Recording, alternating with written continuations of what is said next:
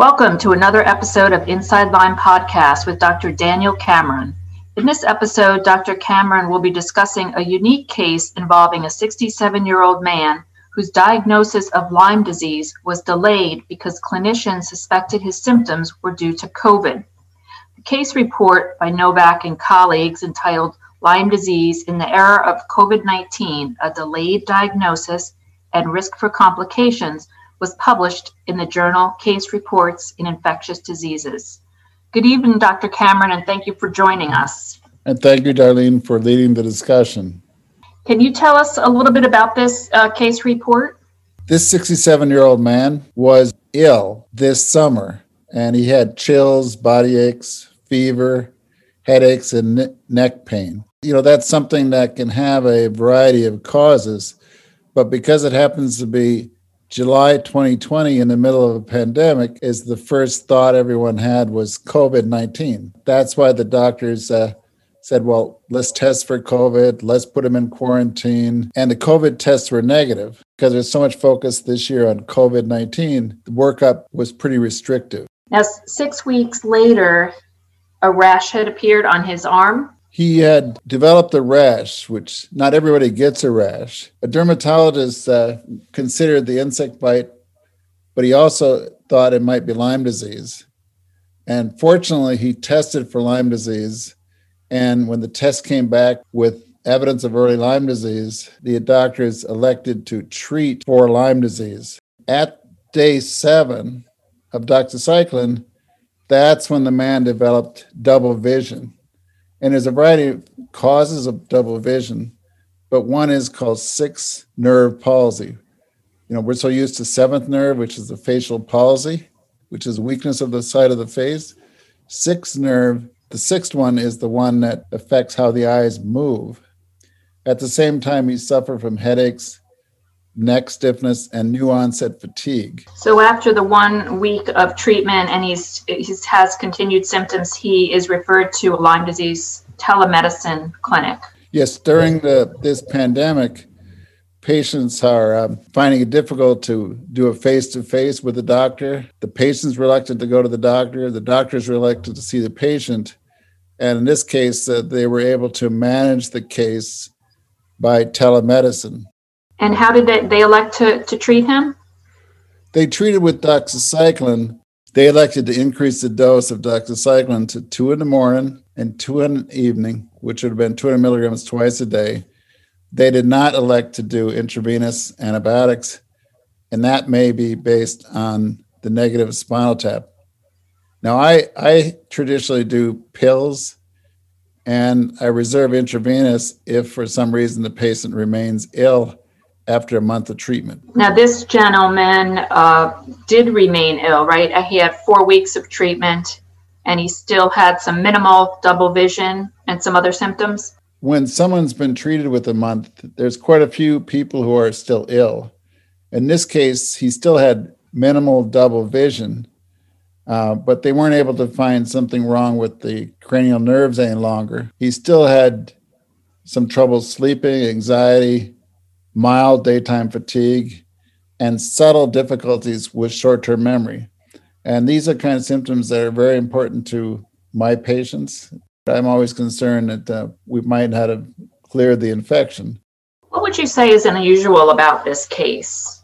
In hindsight, they had wished they had told the patient that there were other possible causes for the illness. In fact, the, the patient uh, expressed the same concerns in hindsight, it's important to remember that there can be other possible causes of symptoms. And in hindsight, they should have instructed the patient to uh, follow up if the symptoms didn't clear quickly. So I think it's more important than ever to have patients follow up with their doctor, even if it's telemedicine, so we don't miss these kind of cases. And the, the rash, in this case, the rash on his arm didn't appear for six weeks. Is that typical for a Lyme rash to take that long to appear? I tell people that the rash can come within three days to six weeks. The most rashes are within a week or two, but it can take six weeks for that rash. Now, the authors of this paper has in their published paper a picture of the rash, and it's a rather large red rash. It looks like it could be five or six inches on the upper arm. So it was pretty typical by the time he came in. So the dermatologist in this case uh, presumed that the rash was due to an insect bite reaction. It's pretty common to have more than one cause for a rash, but even if the doctor said it looked a lot like an insect bite, the doctor did order a Lyme disease test. In hindsight, if the Lyme test had been negative, it's not clear that uh, this individual would have been treated in a timely manner. Do you see many um, patients that have had diagnostic uh, delays for Lyme disease in your practice? I often see diagnostic delays in my practice. Uh, you'd be surprised how easy the cases are. They're not really complicated. Sometimes it's a rash that's overlooked. Sometimes it's a rash with a negative test. Sometimes if someone might not treat uh, because a spinal tap is negative. In, in the study I did, in uh, two of the cases, though the rash was ignored, and it took several years before the patient realized that all of the symptoms he had after the rash were Lyme disease. You know what I thought was was interesting was that the, the, the patient was treated with antibiotics, and even after a week of antibiotic treatment, began having new symptoms. That's when the double vision set in. So it set in after the antibiotics were initiated. That's something that we call a Herxheimer reaction, where we treat someone with an antibiotic and the immune system gets more involved you can get a flare up of symptoms. And he certainly had plenty of symptoms, but also you can get a flare up of some of the cranial nerves. So I, have seen uh, Bell's palsy after initiation of antibiotic treatment. So you can get you can develop new symptoms after starting antibiotic treatment. Yeah, the Herxheimer reaction is often a, an immune response that's magnified. And so by the time he uh, started um, exhibiting the the sixth nerve palsy, his symptoms had intensified. What are, would you say are some of the causes and some of the consequences of diagnostic delays? We're trained as doctors to look for more than one cause. we're also trained to follow up to consider a, a change in diagnosis. In this case, uh, there's more than one cause of the original illness. And and we should point out too that the the patient was treated for a month uh, with antibiotics, but then um, the case report concludes that he still had some manifestations, some symptoms. Yeah, I'm always concerned about the possibility of a persistent infection. So when I see those symptoms, even though they've improved, I um, either treat at that point or have them come back in a month. I also have them uh, see a specialist, like a neurologist, to check on the cranial nerves. I'll uh, also have the neurologist address the various causes of uh, his symptoms. I may even need to see a rheumatologist, and that's uh, part of a thorough evaluation to make sure I have a good outcome. Now, during the, this COVID pandemic, um, there's been a lot of use of telemedicine, and it seems to be benefiting a, a lot of Lyme disease patients because uh, they have seems like they have greater access to more doctors more readily. How are, are you finding telemedicine um, useful in your practice? I find telemedicine quite useful for my patients.